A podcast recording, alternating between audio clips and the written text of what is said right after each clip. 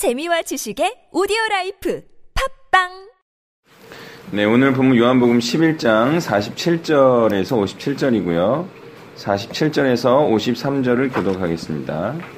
이에 대제사장들과 바리새인들이 공회를 모으고 이르되 이 사람이 많은 표적을 행하니 우리가 어떻게 하겠느냐? 만일 그를 이대로 두면 모든 사람이 그를 믿을 것이요. 그리고 로마인들이 와서 우리 땅과 민족을 빼앗아가리라 하니. 그 중에 한 사람 그의 대제사장인 가야바가 그들에게 말하되 너희가 아무것도 알지 못하는도다.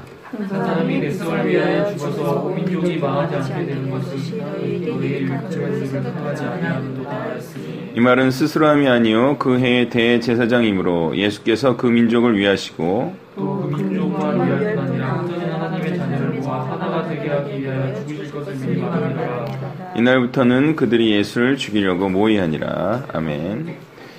자 이들은요 많은 표적을 행하는 자를 예, 믿지 않습니다. 예, 많은 표적을 행했기 때문에 믿을 만도 한데 왜 믿지 않고 오히려 죽이려 하는 것인가? 이들은 예, 자신들이 말하는 것처럼 로마로부터 이스라엘의 땅과 사람들을 지키기 위해서 그래서 그리스도를 죽이려고 하는 것인가? 근데 그렇지가 않은 것 같아요. 왜냐하면 그리스도의 행보는 정치적이거나 선동적이지 않았어요. 예, 그리고 로마 당국에서는 바로 이들이 우려하는 그런 조치를 취하려 하지도 않았, 않았다는 것이죠. 이는 로마의 평가가 어떠했느냐? 그리스도에 대한 행보에 대한 평가는 비정치적이며 비폭력적인 것으로 알고 있었다는 거예요. 그리고 그 판단은 누가 하는 것이죠? 바로 총독인 빌라도가 하는 것이죠. 예, 굉장히 오바 페이스, 오바 센스를 지금 발휘하고 있어요.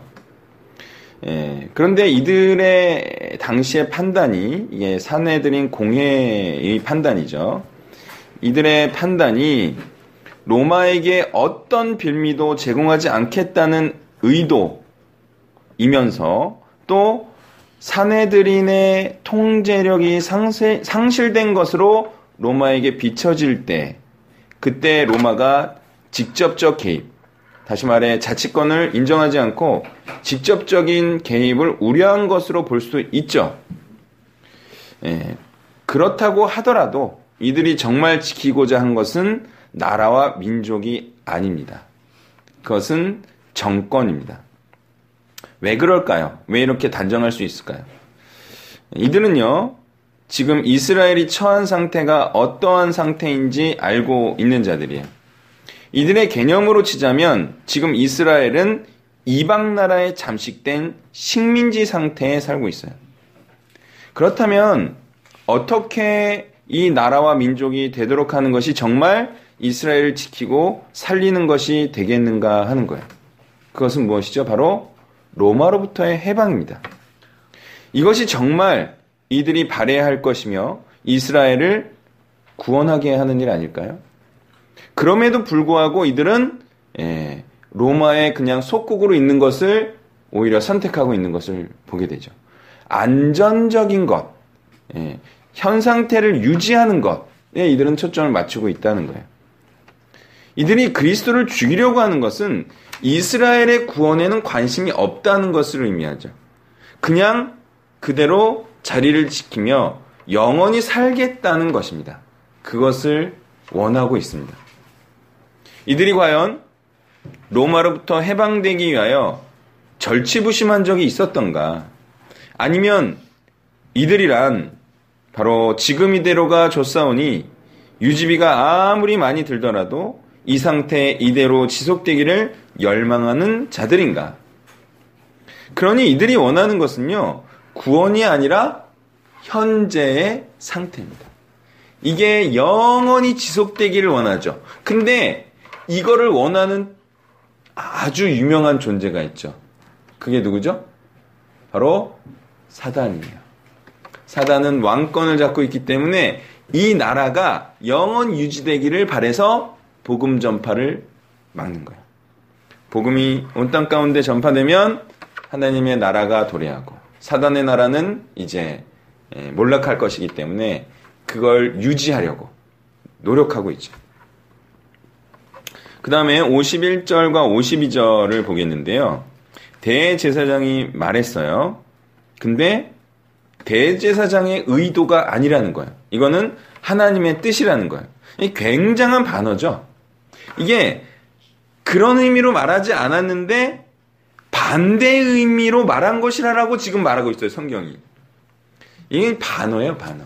성경은 반어를 많이 쓰는데, 왜냐하면 세상은 하나님의 뜻에 반해요. 그리고 지금 대제사장은 세상적이에요. 그리고 이 말을 하나님의 뜻이라고 성경은 선포하고 있어요. 그러니까 이것은 반어죠. 즉, 자신의 의도가 아닌 하나님의 뜻을 말했다는 것이에요. 사실은 그렇지 않아요. 근데 하나님은 이것까지도 활용하시고 있다는 것을 우리가 볼 수가 있어요. 54절을 제가 읽겠습니다. 그러므로 예수께서 다시 유대인 가운데 드러나게 다니지 아니하시고 거기를 떠나 빈들 가까운 곳인 에브라임이라는 동네에 가서 제자들과 함께 거기 머무르시니라. 아멘. 자, 예수님께서는 죽이려고 할 때 어떻게 대처하시는가? 지금 피하고 계시죠? 그러면 예수님은 위험에 죽이려고 할 때 피하는 분이다 라고 말할 수 있어요, 없어요? 말할 수 없어요. 왜? 겟세만의 동산에서는 피하지 않고 당당히 죽음을 맞이하시죠. 죽음의 길로 가는 분이시기 때문이죠. 그러니까 이런 거는요, 공식화하기가 힘들어요. 왜? 때마다 다르고 상황에마다 다른 거예요. 이거를 무슨 공식이나 교리로 딱딱 맞추려고 하면 이게 틀리게 돼버리는 거예요. 항상 상황을 봐야 되고 때를 봐야 된다 이거예요. 그러니까 항상 성경도 잠언도 말하잖아요. 피할 때가 있고 맞닥뜨릴 때가 있고 살고자 할 때가 있고 죽고자 할 때가 있고 지금 예수님께서는 죽고자 합니까? 살고자 합니까? 살고자 하죠. 근데 죽고자 할 때는 또 죽으실 거예요. 먹고 마실 때가 있죠? 그리고 금식하고 금주할 때가 있어요. 죽일 때가 있고 살릴 때가 있어요. 다윗은 사람을 죽이기도 하고 살리기도 하죠. 그 하나님의 뜻이 누구를 살리기도 하고 죽이기도 하는 거예요. 누가 빨리 죽었다고 해서 그게 하나님의 뜻이 아니다. 누가 지금 살았다고 해서 그게 하나님의 뜻이 아니다. 이게 아니에요. 다 다른 거예요, 그게. 때릴 때가 있고 칭찬할 때가 있어요. 계속 칭찬하면 사람이 뭐가 되겠습니까? 예, 구름 위에 이제 날아다니는 어, 자기가 그냥 진짜 뭐 잘하는 줄 알고 그럼 맨날 때리면 어떻게 애가 어떻게 되겠습니까? 예, 그렇죠. 경험이 있나요? 거기까지. 네. 말할 때가 있고 말하지 않을 때가 있고. 네. 좋아할 때가 있고 미워할 때가 있고 합칠 때가 있고 떨어질 때가 있고 모일 때가 있고 흩어질 때가 있고 근데 이거 어떻게 다 규정합니까? 규정이 안 돼요. 규정하려고 하면 안 돼요. 그래서 성경은 어떻게 쓰여졌어요? 공식으로 절대 쓰여져 있잖아요. 이런 이런 스토리와 흐름 가운데 이렇게 하는 게 하나님의 뜻이다. 그러니까 성경은 다 상황이라는 게 있고 스토리라는 게 있는 거예요. 이걸 규격화하고 공식화하려니 맞을 수가 없고 완전히 다른 얘기가 되어버리는 거죠. 그렇게 해버리면 공식을 만들어 놓으면 말씀을 그 공식에 끼워 맞추게 돼서 오히려 주인이 바뀌어 버려요. 인간이 만들어 놓은 공식 그거에 성경이 하나님 말씀이 오히려 예, 틀려져 버리는 바꿔져 버리는 그런 일이 일어난다는 거예요. 그런 자들에게 그리스도는 도대체 위기 앞에 피하시는 분이냐, 피하시지 않는 분이냐, 이게 답이 안 나오는 거죠. 예. 그래서 그런 참 안타까운 예, 것을 신봉하는 자들도 많이 있다는 겁니다. 55절부터 57절을 교독합니다. 유대인의 유월절이 가까움에 많은 사람이 자기를 성결하게 하기 위하여 유월절 전에 시골에서 예루살렘으로 올라갔더니 그들이 예수를 찾으며 성전에서 서로 말하되 이는 대제사장들과 바리새인들이 누구든지 예수 있는 곳을 알거든 신고하여 잡게 하라 명령하였음이러라. 아멘. 자, 이제 바로 그 6월절이 다가오고 있어요. 지금까지의 몇백 년의 6월절이 기다려온 6월절. 아주 특별하면서 에, 이게 사실은 모든 6월절을 대표하죠. 그리고 그날 또한 진정한 어린 양이 희생될 바로 그날이 가까워오고 있습니다. 그리고 56절은요, 이제 그들이 예수를 찾으며 성전에 서서 말하되 너희 생각은 어떠냐 그의 명절 그가 명절에 오지 아니겠니. 자, 관심이 다 누구에게 쏠려 있어요? 예, 이게 때가 무르익었다는 것을 말해주고 있어요. 그리스도는 지금까지 사역을 열심히 해오셨어요. 그래서 그 결과로 많은 사람들이 믿는 데까지 이르렀죠. 그리고 이제는 충분히 그리스도에 대한 얘기가 사람들에게 회자되고 센세이셔널하게 사람들이 관심을 갖는 그런 상태까지 이르렀어요. 긴장감도 최고조에 이르게 되었는데요. 왜죠? 잡고자 하는 열의와 믿고자 하는 자들의 열의가 서로를 견제하며 과연 도대체 이 상황이 어떻게 흘러갈까에 대한 초미의 관심사까지도 이제 예수님께 쏠리고 있다 이거죠. 그리고 이때 바로 죽으시고 부활하십니다. 어때요 이때가? 야 이걸 절묘한 때라 그럽니다. 이때에 죽으신 거예요. 사람들이 그리스도 메시아라고 믿고 있으면서도 또한 죽이려고 하는 최고조의 바로 그때 많은 사람들의 이목과 의지가 집중되는 바로 그때 죽으시고 부활하는 거죠. 참 때가 정확하지 않아요?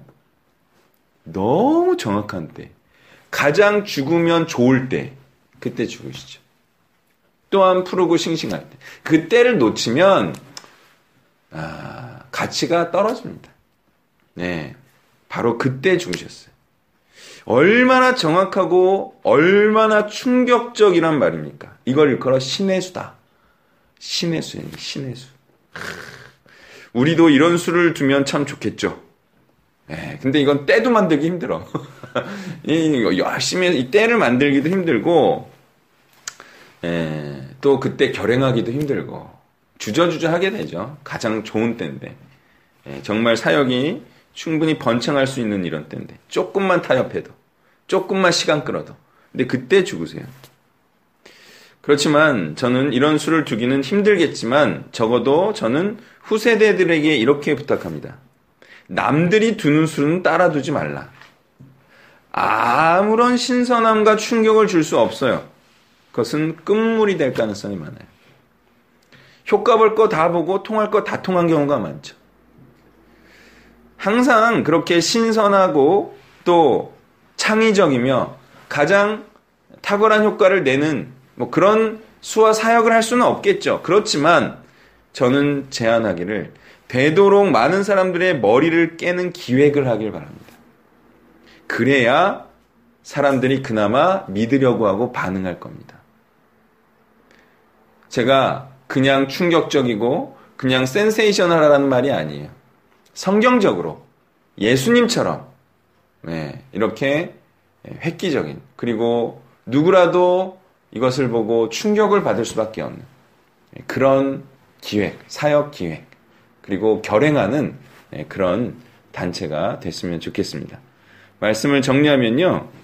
한마디로 그리스도처럼 하라는 거예요. 그리스도가 어떻게 사역하셨느냐? 그리스도의 때를 만든 거예요. 절묘하게. 그리고 그때 담대하게 결행하셨죠. 참 연구도 많이 해야 되고 또 최선을 다해서 사역해야 되고 그리고 액션을 취할 때는 과감하게 결단력을 가지고 취해야 됩니다. 이것이 바로 그리스도의 탁월함이라고 할 수가 있겠습니다.